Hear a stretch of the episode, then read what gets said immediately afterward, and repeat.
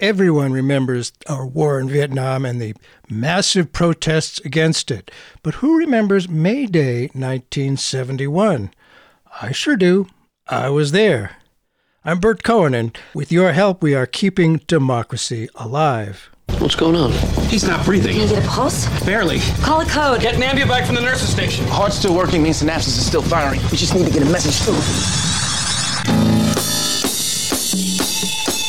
Prosperity for Central America is based on an economic model on foreign investment and foreign profits, on the rights of U.S. corporations to extract from the land of Central America and exploit the people of Central America. The guy who really founded that connection between Israel and the evangelicals was Bibi Netanyahu. What we've really seen is a financial sector that's uh, gotten out of hand, much too much of a role in this country, and without them knowing what it was doing. There's not going to be a war by Russia to conquer the United States. There's not going to be a war by China to conquer the United States. No country is going to conquer the United States. The United States is destroying itself because of the size of its military. So yes, there's a huge gap between public opinion and public policy, and uh, that people don't feel that they can do very much. I speak tonight for the dignity of man. And of course, that last voice was of our president, Lyndon Baines Johnson, who really kicked off the war in Vietnam, which everybody remembers. And we all know that what started small in 1965, with only a tiny minority opposing the war, anti war demonstrations got bigger and bigger until there were a half million in the streets of Washington, D.C. And despite the growing clamor against it, the war just kept going. Something different had to be done. We remember the turmoil, the protests, but who remembers May Day 1971? My hair was longer, I was a college student, and I had successfully lobbied the student council at Windham College in Putney, Vermont, for funds to pay for a bus to take us to D.C. as part of the May Day Tribe, the demonstration against the war. Something new. Much of the following was written by Steve Early, a longtime Boston based National Union representative for the Communications Workers of America, and he's written four books about labor and politics, including Save Our Unions. Here's a description from him before I get into uh, my own memories of that. Kicking off on May 1st, the May Day actions resulted in the largest number of civil disobedience related detentions in U.S. history, about 13,000 including me. Organizers of the May Day 1971 anti war actions had publicly announced their intention to shut down the nation's capital by blocking its streets, bridges, and buildings. We figured, well, let's just stop the war by stopping the city for one day. Of course, that was symbolic. Back to his writing, that plan was thwarted by nearly 20,000 local, state, and federal police officers, National Guard members, U.S. Marines, paratroopers from the Army's 82nd Airborne, and the 6th Armored Cavalry Regiment from Fort Meade in Maryland. All against us. The heavy handed crackdown had lasting effects. As L.A. Kauffman argues in her 2017 book, Direct Action May Day influenced grassroots activism for decades to come laying the groundwork for a new kind of radicalism, decentralized, ideologically diverse, and propelled by direct action. The huge peace demonstrations held in Washington, D.C. on weekends, weekends during the spring of 1970 and the fall of 69, were big. Each involved bussing in large crowds of people, doing a little marching around, listening to speeches and music, then going back on the buses to go home. For some in the anti war movement, this familiar routine, what one critic called dull ceremonies of dissent, began to feel futile and too easily ignored by the Nixon administration. So May Day was to be different, a nonviolent ramping up. Tens of thousands of activists would come to Washington ready to camp out and disrupt business as usual on a weekday when thousands of federal workers were trying to get to their jobs. May Day Collective envisioned widespread mobile civil disobedience. Protests would, would come to Washington as part of small homegrown affinity groups ready to disrupt and run, not damaging property or harming people, but definitely trying to paralyze commuter traffic entering the nation's capital on Monday, May 3rd, 1971. As protesters roamed downtown D.C., dodging huge tear gas barrages, We created small barricades, left disabled cars in roadways, or temporarily blocked intersections with mobile sit ins. And I will say, I do believe the police knew our plans better than we did. DC Police Chief Jerry Wilson suspended the use of field arrest forms and accompanying Polaroid picture taking that linked particular officers to individual arrestees. On May 3rd, nearly 7,000 people were detained. Hey, that's me, but with almost no information about who they were, what they had done, or who had arrested them. Had I run and not walked, people were yelling, walk, don't run, I might have gotten away to do a little bit more. But it was an unmarked van. They yanked me in and took away my Swiss Army knife as a concealed weapon. Oops. Anyway, back to uh, Steve Early's writing. Even critics of our attempted disruption, and there were many in politics and the press, soon expressed concern about the circumstances of our confinement and the militarization of the city. Mm-hmm. The authorities' use of mass preventive detention, which led some uh, to some non-protesters, including reporters, being swept off the street as well, paralyzed the jo- local jail and court system.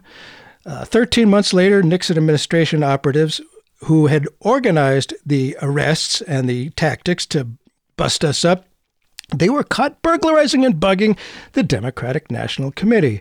Uh, with that scandal, of course, ended with Nixon facing impeachment and ultimately resigning in August of 1974. Many of the architects of that police crackdown, Nixon's advisors, went to jail themselves. Now I beg your indulgence as I read from my own 50 year old college paper, now a bit gray in color, for U.S. government class, which, I admit, was called Superb and a Spring Poem by the wonderful, inspiring late Professor Dave Leonard. As I read it, please keep in mind there's some degree of naivete from the then 20 year old me. No doubt, May Day was the biggest uprising in America since the Civil War. People were tired of pleading to deaf bureaucrats for an end to the war. Many were desperate, enraged, we sought not merely to protest the war and gain support, but to make a beginning of a movement by the people to take action to force an end to the war, with or without action by the officials in government. We who went to D.C. were willing to do what is needed to end the killing. No longer could we protest and then go home. We knew that the government must be made aware of what is happening to the people. We've reached a point where we must show the world that there is chaos in America because our consciences won't permit us to do otherwise.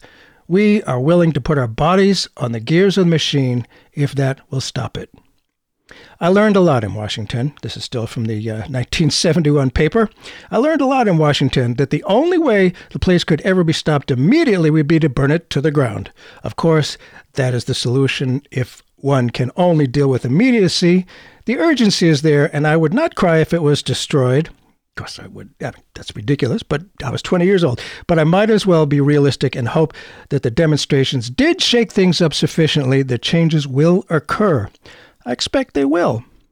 The legal fights that remain to be seen should prove the most constructive. The government will indict more people for conspiracy to riot, including some of the Chicago Seven, uh, and my friend Abbie Hoffman, and the people's lawyers will try to sue the government for various reasons. The cops came down really hard. Nixon has praised them for the, their restraint. Fact is, anyone with long hair was the enemy, plain and simple. I found their actions to be the paranoid expressions of a dying culture that does not want to die. The fact that 13,000 people, including myself, were arrested shows the degree of its insecurity. One of the more interesting lessons was finding out the priorities of businessmen and police of D.C. We demonstrators on Monday were committing the high crime of attempting to stop traffic, interrupting the workday ritual of the American culture. Sure, the war is bad, and 73% of us at that time officially wanted it to end, but no, you have no right to interfere with our daily routine. That's precisely where the problem is most of the public feels that the war was a mistake. That makes the problem clearer to me. The fact that people think of the war as an error shows that the narrow nationalism that got us into the war is still with us. The many liberals who said that they were against the war, but get out of my way or I'll be late to work, is the prime example. Who were we to interfere with their apolitical business? They don't yet see the nature of the war that America is perfect, that progress for the business of America is progress for the world, that we have what the whole world wants. Who are the long haired freaks to stop our righteous work? We are people. We are human. We believe ourselves to be more than machines with a function to perform. We have known for many years that the daily lives of the Vietnamese have not been normal or free from the imposed war for about 20 years. The only way the war can continue is if the business of America continues. The war is dependent on the American business machine. If it were to stop, the war would end. Is it a crime to attempt to do that for one or two days?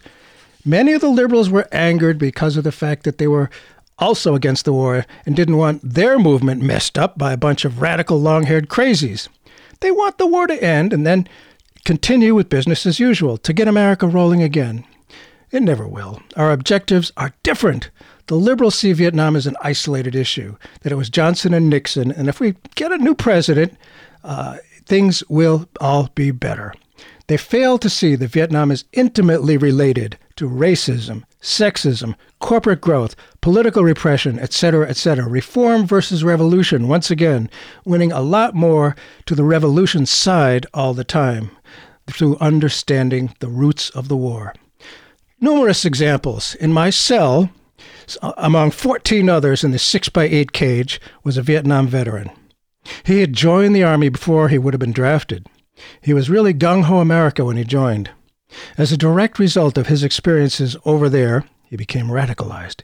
He had been at the April 24th demonstration and had thrown away his medals. He was really enraged at the war's continuance. He knew how it really was over there. He said that this was the last demonstration he was going to. He said, From now on, I'm going underground. I have no idea whatever happened to him. One of the main objectives of May Day was to talk to people. And that we did, and that we won. Everybody would talk to any straight person that would listen. We were aware that they weren't our enemies. They were people, just like us, merely caught up in something they can't or don't want to see. Leaflets explaining our position were widely distributed, and as cars were stopped, we'd hand the driver a leaflet, asked him or her if he or she wanted to stop the war, and that it would end if people didn't go to work.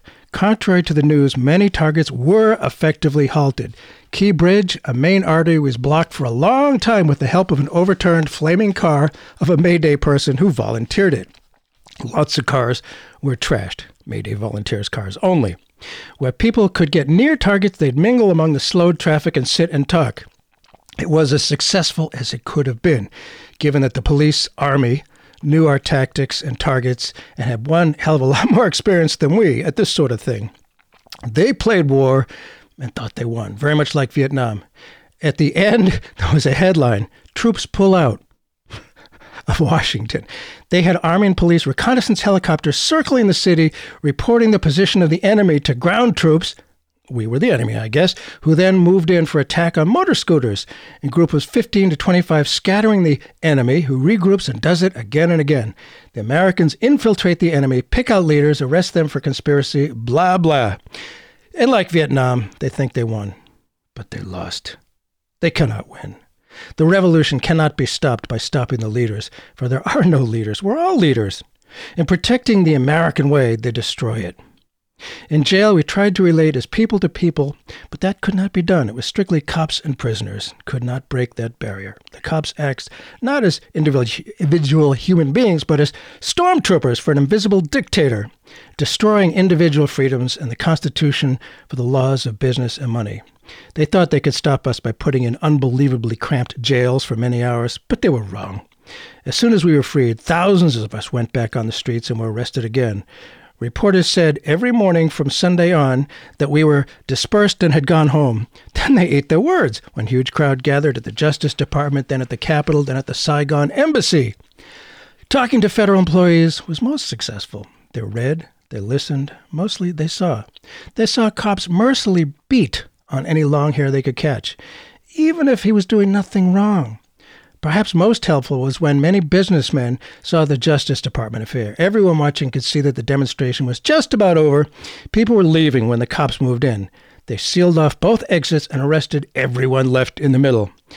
Businessmen watching were saying, What did they do that for? That's really stupid. Over 1,000 federal employees marched with us to the Capitol on Wednesday as a result. Yeah. One objective of May Day was to show America and the world that the streets of America would be in chaos if the government refused to accept the People's Peace Treaty and continued with the war. We achieved that. The cops in D.C. were kept busy all the time. Boston, Brooklyn, Chicago, San Francisco all erupted Wednesday and Thursday. Cops across the country knew that was happening. They felt required to line the streets everywhere, even in Putney, Vermont, just in case. Beautiful. The cops and businessmen knew it was the start of a real long, hot summer, which it wasn't really, and desired to show tremendous force early so that we would be stopped early. I don't think it will quite turn out that way. The police, army united us so closely together that the bonds will never be broken. Out of fear, we turned to each other. Our people was and is a community. That is perhaps the most important thing to come out of the experience. Anarchy. And who cleaned up the garbage? The usual question? The unusual answer we did. Not the people labeled garbage collectors, but we. How did we eat? We ate well. Those who had gave. Many of us had no money to get out of jail. Wherever there was a need, almost instantly, in every case, it was filled. We were White Panthers, Yippies, Weathermen, Black Panthers, SCLC, AFSC, Old Ladies, Women's Lib, Gay Lib, and countless others. I personally found the Gay Lib region uh, among the happiest and freest and friendliest and most willing to help. Gay Lib was new at that time. We weren't afraid to call each other brother and sister. We really meant it. We weren't afraid to touch each other. We touched. We weren't afraid to say we love each other. We loved. We love. As far as I can see, wrapping up the paper now, it was Woodstock Revisited. The people loved each other and were unified and very together, but this time rock music was incidental. No, much, no one much cared to listen among the demonstrators, and there was lots of pig harassment. Yes, I did use that word, but that was the inevitable outcome. Don't they see that this is what they've been trying to have for generations? We grew out of their world and are what they want to be. We are human.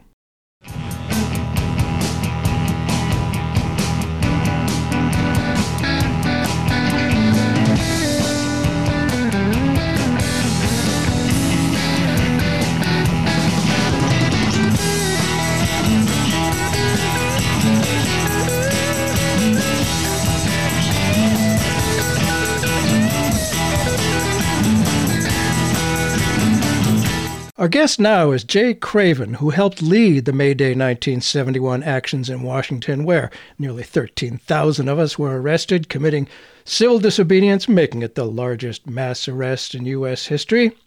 Jay Craven, thanks for being with us. My pleasure. Jay Craven is a filmmaker, teacher, and arts activist living in Vermont's Northeast Kingdom.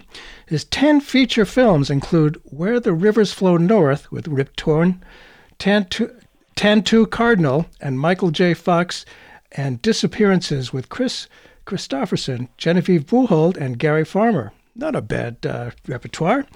In 1970, uh, Craven was student body president at Boston University's College of Liberal Arts, and he was invited to participate in the National Student Association's delegation to meet with Vietnamese student leaders on all sides to make a People's Peace Treaty, working that following spring to circulate the peace treaty as a means to push for a negotiated settlement and an American withdrawal from Vietnam.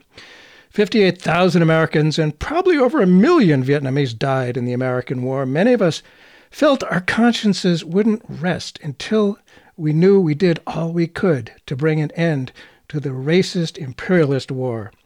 The young people at May Day grew up as proud patriots with the knowledge that we Americans would always stand with small nations against oppressive colonial powers.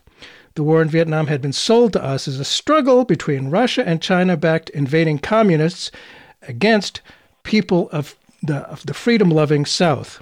Mm. The Cold War frame was slapped on a struggle uh, first against French and then against us. Of course, it all ended not with a treaty, but with a military victory for the National Liberation Front, also called the Viet Cong, and the North Vietnamese Army.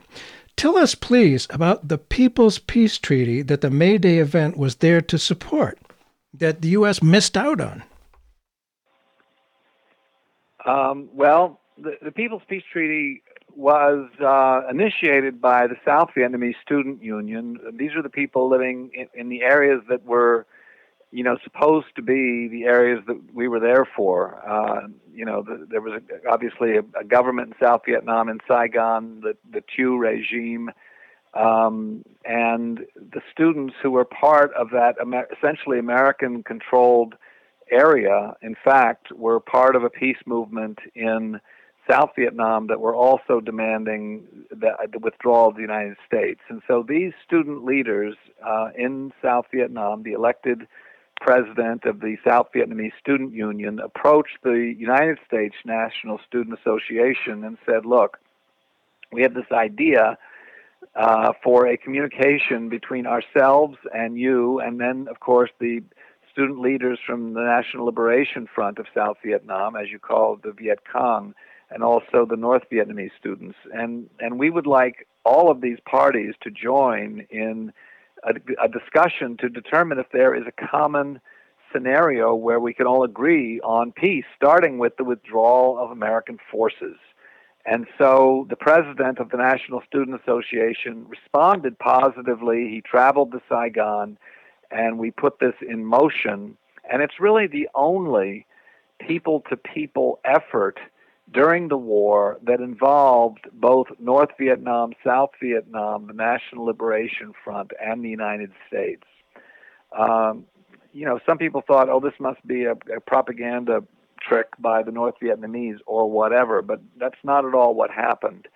Um, and of course, Vietnam was was historically not a divided country. The right. reason that, that North and South Vietnam even existed as separated entities was because of the Geneva Agreements in 1954 after the Vietnamese defeated the French occupiers. Right. And the, the, the, the peace treaty that was drawn up then called for a temporary division of just a couple of years while elections would be organized uh, that would then reunite the country. Uh, but unfortunately, as we know from the Pentagon Papers, the United States sabotaged that peace agreement and immediately installed a government in South Vietnam that they planned to have serve as a proxy for American interests, mm. sort of Cold War mentality, and have it go from there. So anyway, the, agree- the, the peace agreement was fairly simple. I mean, calling for the setting of a date of the United States to withdraw its forces after which American POWs would be released, after mm. which elections would be held, after which there would be efforts to rebuild the country and, and foster some kind of peaceful relationship, uh, certainly between Vietnam and the United States. And it does, I remember at the time, this was 50 years ago, thinking that this, it wouldn't necessarily guarantee a victory for either side but uh, that that all sides, all people who were directly affected, could participate in this. What a concept! And that's, I, I think today, looking back, had the U.S. agreed to the People's Peace Treaty, we would have ended up in a better position than it actually ended on April 30th, 1975, which was just flat out defeat. And right. I, yeah. I, one of the things that I remember there was concern at the time, back in you know in May 1971, there was concern among uh, liberals protesting the war that our actions at May Day by blocking the city, you know, using civil disobedience to shut down the center of the war making machine, would alienate the mainstream liberals. And there was a lot of discussion about that. What are your thoughts now, looking back 50 years on that? And, you know, what about that concern about alienating the mainstream uh, liberals who were against the war, who kind of thought it was a mistake that we went in with the best of intentions? Your, your thoughts on that? Well, you know, it's interesting. There was a debate on television um, on WGBH um, in Boston the PBS station. I believe it was broadcast nationally, um, and it involved a debate between um, William Kunstler, uh, Rennie Davis, who was who uh-huh. sort of initiated the call to May Day, and Howard Zinn against Allard Lowenstein, who was a well-known uh-huh. liberal of that time. Yep. Senator Philip Hart of Michigan, another Democratic liberal, and a fellow named Roger Fisher, who was a liberal attorney in Boston. And the argument was the liberals were arguing that by committing civil disobedience, it will prolong the war. And if you'll just leave it to the liberals, we will have American troops out of Vietnam by December 30th, 1971. And they repeated that assertion time and again during this hour long debate. And the truth is that, you know, liberals in the in the Congress voted in 1970 to end the war and to stop funding, and it was defeated. Liberals again in 1971 brought it forward. George McGovern and Mark Hatfield for Mm-hmm. the second time. It was again defeated. There was a third effort in 1972 to pass legislation to end the war, and it was again defeated. In fact, it was not until June of 1973 that Congress finally voted to end funding for American troops in Vietnam three months after the American troops were, were to be withdrawn according to the Paris agreements of 1973. The American troops were scheduled to be gone by March. They were moving out. And three months later, the American Congress finally voted that we should stop funding the American troops, but we will continue funding the South Vietnamese troops.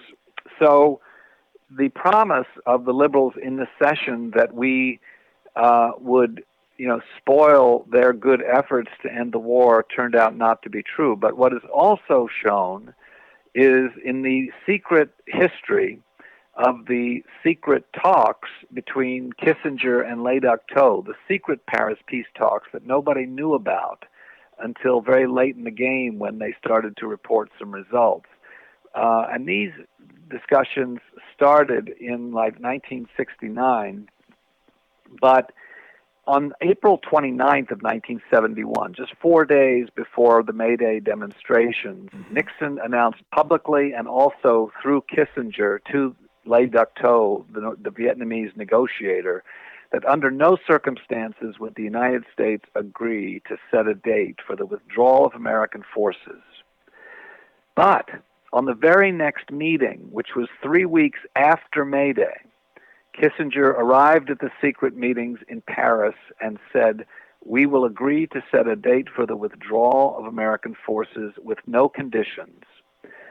At the next meeting, he said, We will further agree to discuss reparations to North and South Vietnam for damage that has been done, and we will no longer demand the removal of North Vietnamese forces from South Vietnam, which was a tacit admission to the fact that the that the that the Thieu government would be, you know, would basically collapse. Um, so, ironically, what the liberals promised and failed to deliver at any point, it, actually ended up easier to influence Nixon than it did to influence Congress. Yeah. That's the that's the surprising thing. Uh, and it was only through the pressure that was placed on the Nixon administration, and it was not just May Day, but also very powerful was the the Vietnam Veterans Against the War who showed up just a week or so before we were there, and they were there for about a week, and who camped out on the Washington Monument grounds and went to Arlington Cemetery and then threw their medals back Mhm. onto the steps of Congress. Yeah, that was powerful.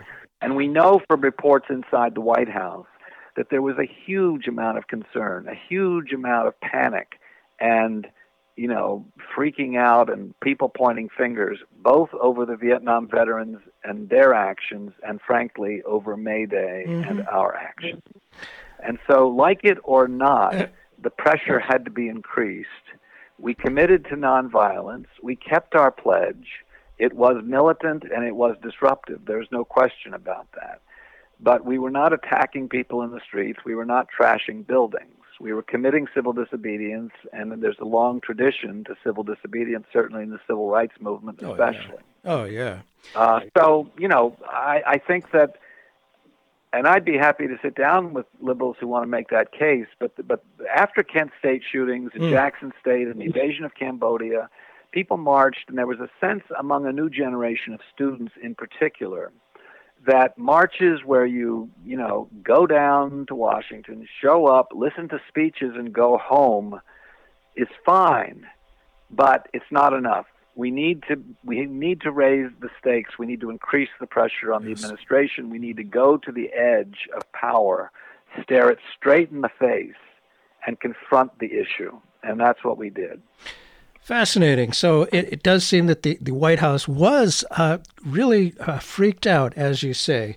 And uh, yeah. if, for those of you who have just tuned in, Burt Cohen here. The show is Keeping Democracy Alive. We're speaking with Jay Craven, who was one of the leaders of the May Day 1971 actions in Washington that were effective. They were unique. And before we get to the end of this, we'll see how in what ways it was effective. But what were some of the targets of the action? I know that uh, my contingent was to uh, go to the Key Bridge, and there were targets yeah. all over uh, the the city of Washington.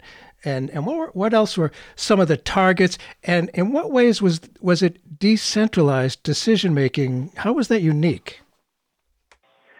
Well, um, you know, as I say, a lot of the demonstrations up till then had been a national call. Everybody shows up and then leaves. This this uh, demonstration it was an appeal to activists throughout the country to organize themselves into affinity groups within their own region. So mm-hmm. Boston was one region, and that included. Um, you know, I don't know, probably 100 miles in, in perimeter. Vermont had its own region. Chicago had its own region. Philadelphia had their own region. But anyway, people would get together. They began to meet, and then they would break down into groups of three or four or five people. And the idea was that they would plan their own action, plan their own support systems, frankly, plan where they're going to stay and how they're going to stay and how they're going to get there and get back but that they would, you know, be self-motivating, self-actualizing on the ground. And then the Mayday office produced what was called a tactical manual, which identified, yes, I think it was 18 different targets throughout the city. Key Bridge, which is the bridge coming into Georgetown, um, the 14th Street Bridge, which comes into Washington, DuPont Circle, mm-hmm. you know, different spots around the city with the understanding that people from Chicago are going to immobilize this particular area. Right. And people from, you know, the West Coast from San Francisco are going to immobilize this particular area using nonviolence. Mm-hmm. I mean, you know, the, the, some people debated, oh, you did not stop the government. I never for a minute thought we were going to actually stop the government. Right. The idea was to disrupt business as usual to say that as long as the war continues, if the government won't stop the war, then the people will stop the government. Well, fine. But the goal was to become present, to become uh, very clear in our message, to become more dramatic in our tactics, and to, yes, have decentralized leadership that would take charge of the actual event so that you could arrest Rennie Davis, for example, mm-hmm. which the government did. It wouldn't make any difference. the point is that the leadership was decentralized and people were doing their own actions and they were in charge of themselves. It resulted, as you said, in the biggest mass arrest in American history. But of the 13,000 arrests, there was 12,614 yeah. people arrested. And of those 12,614 people, only 79 of the arrests held up in court because the government resorted to sort of dragnet tactics, grabbed everybody they could, threw them into buses, took them to a soccer stadium, um, didn't feed people for a long time. I mean, it was it was we we we may not have stopped, you know, the postage service from um, you know, delivering packages, but we definitely stopped the court system and the jail system from operating in any other way other than to deal with us. Nixon called in eight helicopter uh, transport Chinook helicopters that landed on the the grounds of the Washington Monument at 8:30 in the morning, disgorging Marines and Army troops.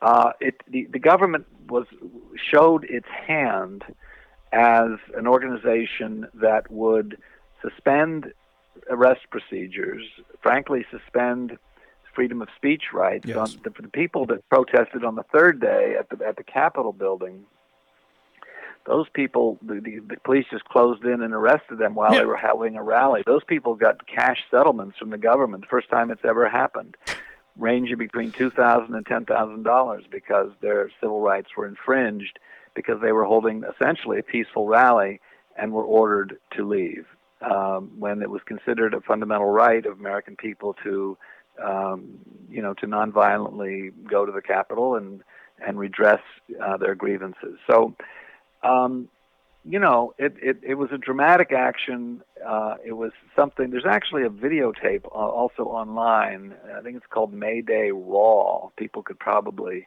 Mm. find it. I know that it's streaming free at least through May 7th um, which is was was there were like 25 different sort of video guerrillas, uh, you know, combing the city with what were called Portapaks, the very first generation of video recording equipment, uh, and they cut it all together, and you you get a sense of the energy.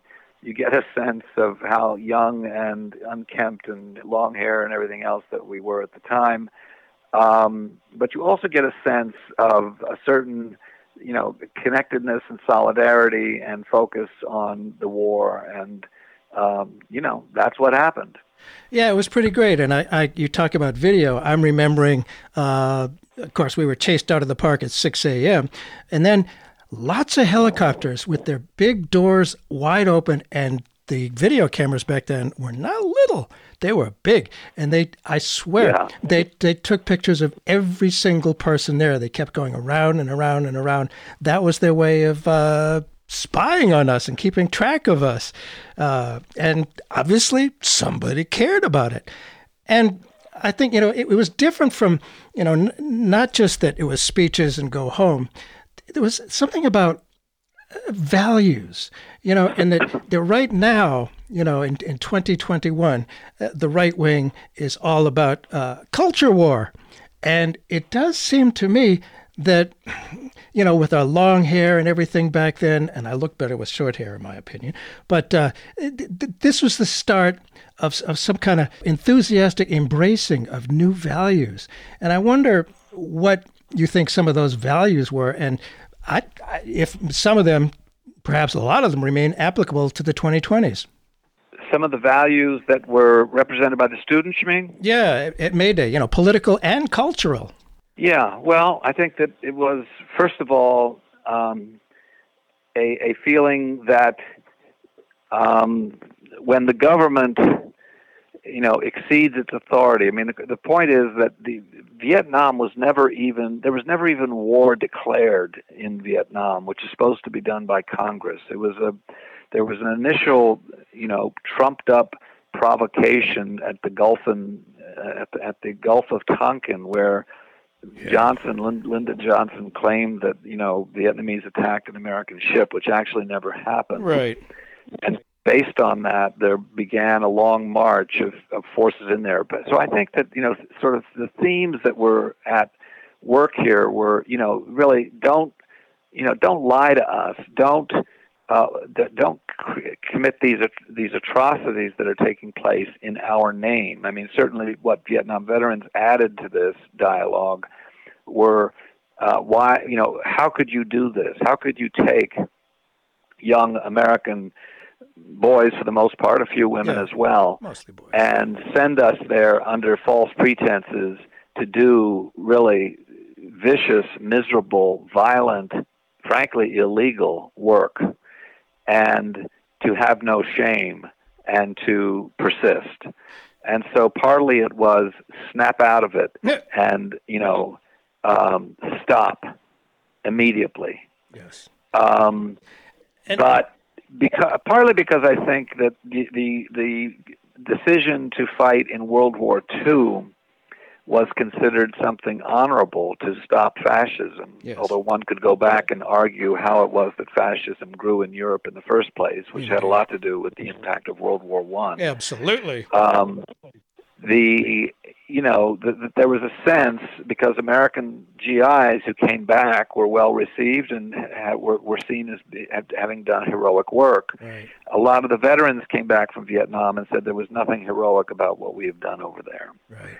so I think that there was a sense of moral outrage, a desire to, you know, not have a war fought in our name when we do not support it.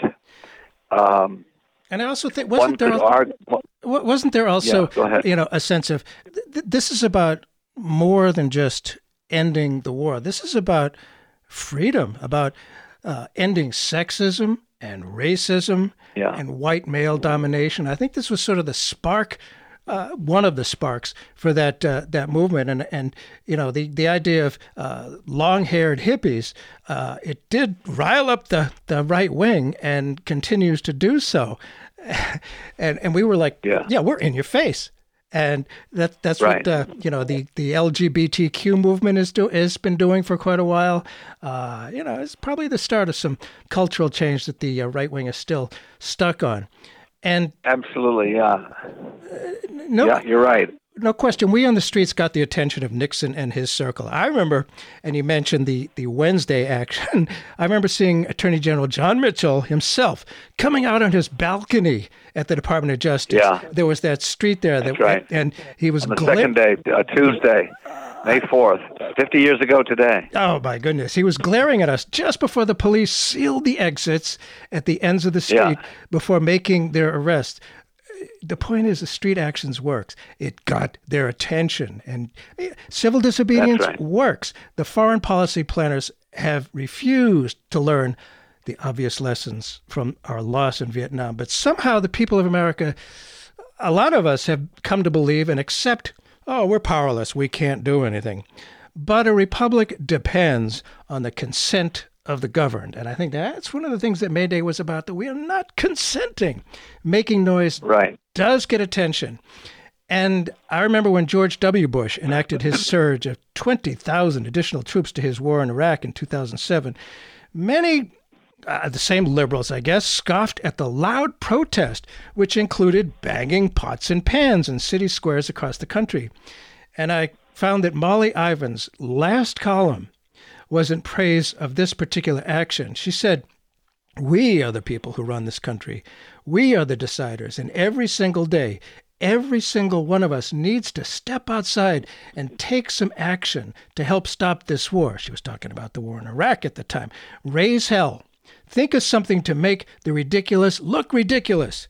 Make our troops know we're there for them and trying to get them out of there hit the streets to protest Bush's proposed surge. If you can, go to the Peace March in Washington, January 27th, 2007. We need people in the streets banging pots and pans, demanding, stop it now. As you said, you know, just stop it. So now, and that's the end of her her amazing uh, work. I miss her terribly. Now, generally, when a Democratic president is in office, the left, whatever peace movement there is, gives him a pass. Obama got away with way too much.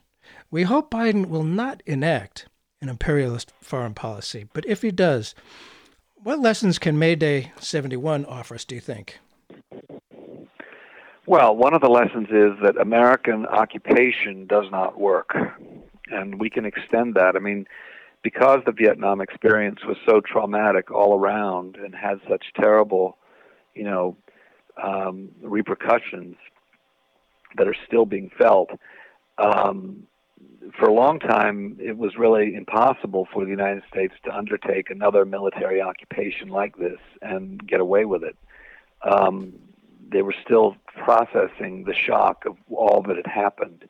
But 9 11 obviously triggered yes. a response in Afghanistan, but it also triggered what was just completely nuts to me which is going after Iraq, which had done nothing mm. in any way, frankly, to cross the Americans. In fact, Saddam Hussein was essentially created by the Americans right.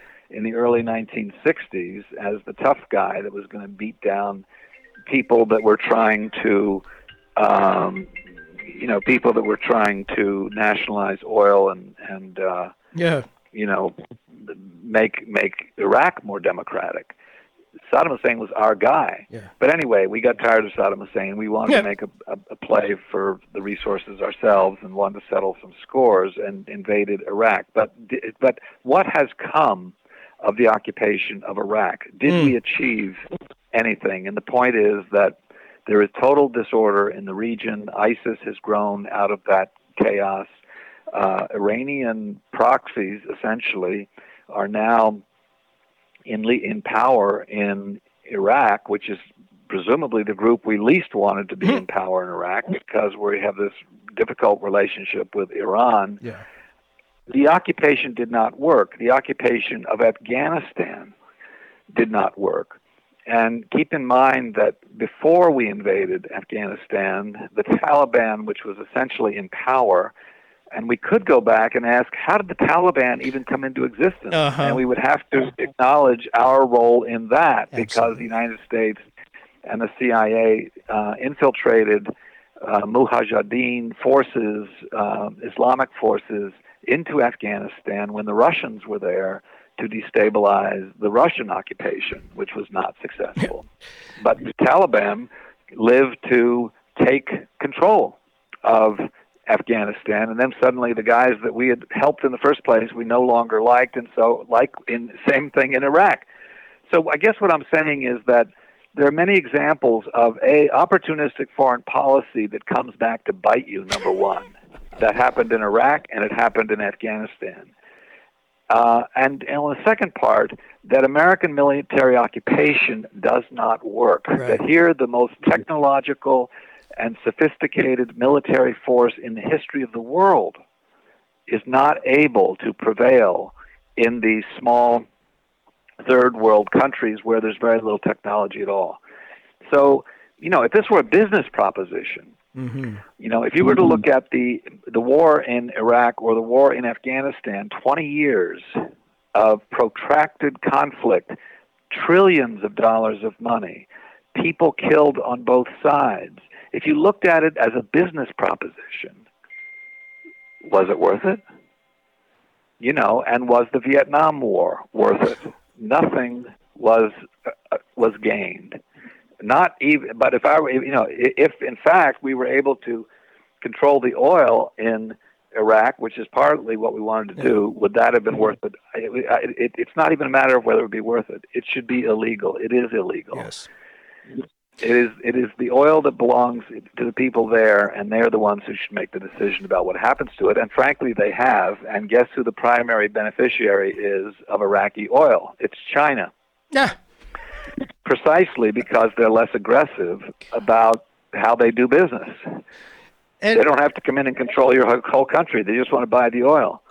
And interesting, you know, you talk about business propositions. Here we are today in 2021, and what is our relationship with the government of Vietnam? We're doing business with them.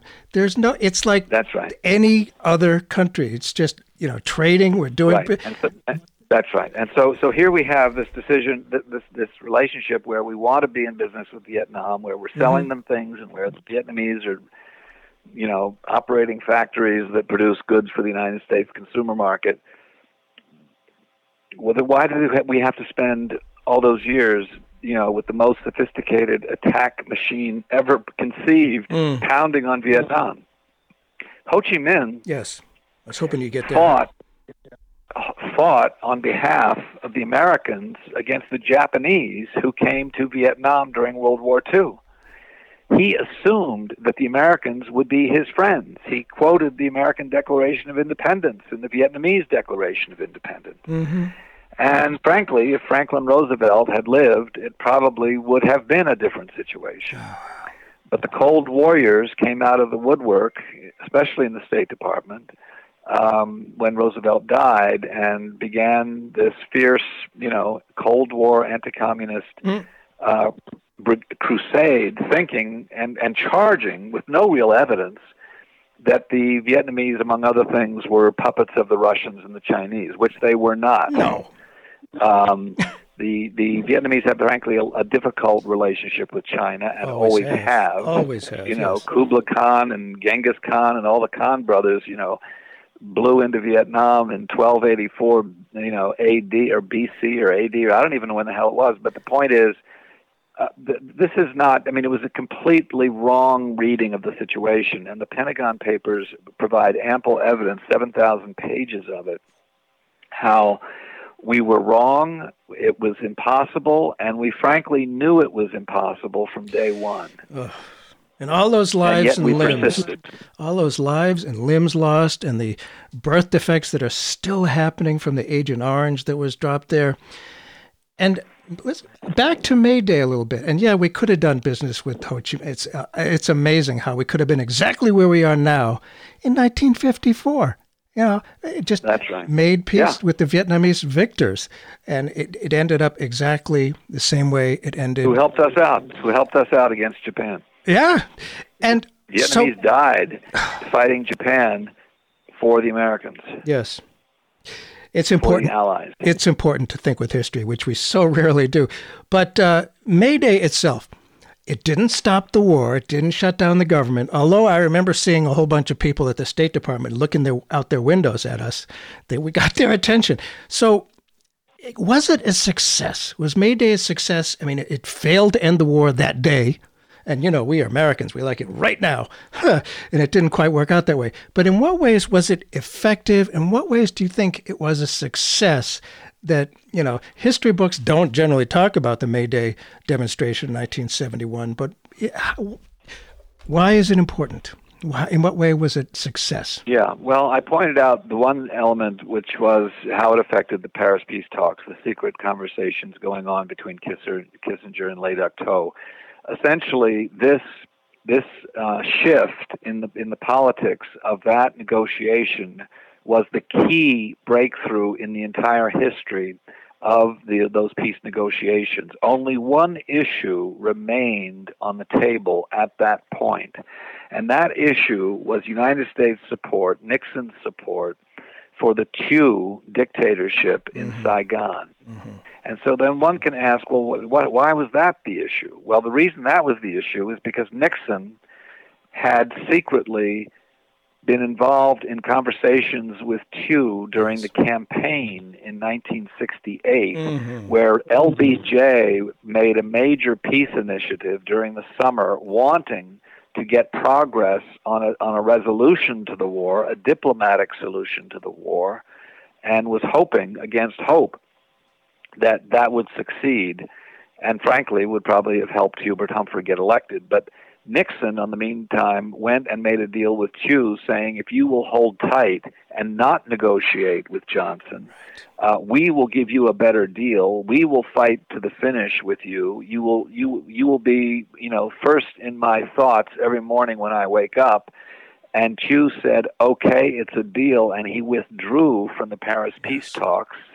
Uh, in, in 1968, making it impossible for LBJ to initiate any kind of meaningful uh, diplomatic solution to the war. Johnson didn't find out about this until like six days before the election and chose not to blow the whistle. But all of this has now been documented fully, including tape recordings of telephone calls. So Nixon owed Thieu an enormous debt, and Thieu never let him forget it. And even at the point where Nixon, frankly, just wanted to finish it off and get out, Mm.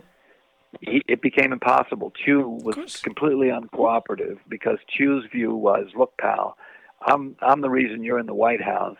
I will blow the whistle. I will tell the world you will never get reelected." And so Thieu had his thumb on Nixon, and so support for Thieu, strangely, was never getting resolved until, frankly, even after the signing of the peace agreements in 1973 and um, even that vote in Congress in 1973, where, where they said we'll continue to give money and aid and military to to Thieu. Thieu held the trump card in Vietnam, and he, he was calling the shots, and Nixon, frankly, was doing his bidding. Now, during the time that there were allegations that Trump had colluded with Russia during the, ninth, in, in 2016. the 2016 campaign, people were saying, people who should know better in the news media, this is the first time that there has ever been an example of, you know, a presidential campaign being influenced by a foreign power, blah, blah, blah. Forget that. Forget that. Nixon was was totally influenced. Oh my goodness. He, he was totally under the thumb because of deals made to influence the election with South Vietnam. Well, just one. So you know, I, so in terms of what what we succeeded in, Yes. we, we we succeeded in bringing the negotiations to the very. We we resolved all the major issues except for that issue, and then I asked the question: What could have forced Nixon's hand on Thieu? And the answer to me is that this is where the job of Congress or the job of the press really came into play because these rumors were circulating back then and a full and thorough investigation, either by Congress or by the news media, that, that identified the fact that Nixon had had this collusion with uh, Thieu would have undercut Thieu and support for Thieu. And that is the way, frankly, that the war in some ways could have been cut short by as much as five years if they, I mean, that was really beyond the power of the peace movement uh, to, to influence that issue. Uh, but so it's, it's where there could have been coordination with the press, coordination with Congress, uh, that would have made a huge difference at that point. Beyond that, I'd say, you know, May Day was cathartic for a lot of people. It certainly changed my life. Yes. It changed a lot of people's lives. People did things and committed themselves to work going forward that was influenced by taking a stand, taking a risk, going outside the box, and doing something unconventional. It's also true that May Day influenced the next generation of protests, particularly around uh, nuclear power, uh, Central America, uh, the AIDS ACT UP uh, activism that grew out of that. And to a certain extent, those were movements that used civil disobedience. They're also movements that had affinity groups. They're also movements that had decentralized leadership. Yes. As you say, it also influenced the next generation of discussion around feminism and around LGBTQ rights. Yep. Uh, partly it influenced feminism because May Day did not have very, you know, gender diverse leadership. Yeah, mostly it's true. Guys. Yeah. Uh, but there was backlash to that, and and the move. I, don't, I think that was the end of that kind of leadership. Frankly, True. I think Um, that was the end of it it. also was true. Yeah, there was. You know, we we were under too much influence by the Chicago Seven celebrities at that point. Yeah. that's a whole other discussion. That is. Well, I'll tell you one thing. Every person I know, including myself and you, we're all glad we went there. Everybody's proud of our participation at May Day. Uh, yeah, if people want to follow your work currently, is there something on the internet yeah, you can point them to? I mean, you've t- made a lot of really. Yeah, I have a films. website, uh, kingdomcounty.org, www.kingdomcounty.org. My the films that I've made are available there. I've made a lot of dramatic films. Um, Yeah, some good stuff. that have nothing to do with Mayday or with. Uh, although there's a Mayday film, um, there is a Mayday film that we use for organizing the event that we do, we have available. I don't. It's not online. I don't think it. Maybe it is. You can look for it. Uh, it's called Time is Running Out. Hmm. Uh, people could email me if they wanted to get a copy of it. I could send it to them. Thank you so much, Jay Craven, for being here today. Great discussion, and uh, it's important for people to uh, learn about this uh, lesser known part of American history, of which many of us are proud. Absolutely. Thank you. Thank you. All right, my pleasure. Thank you. See-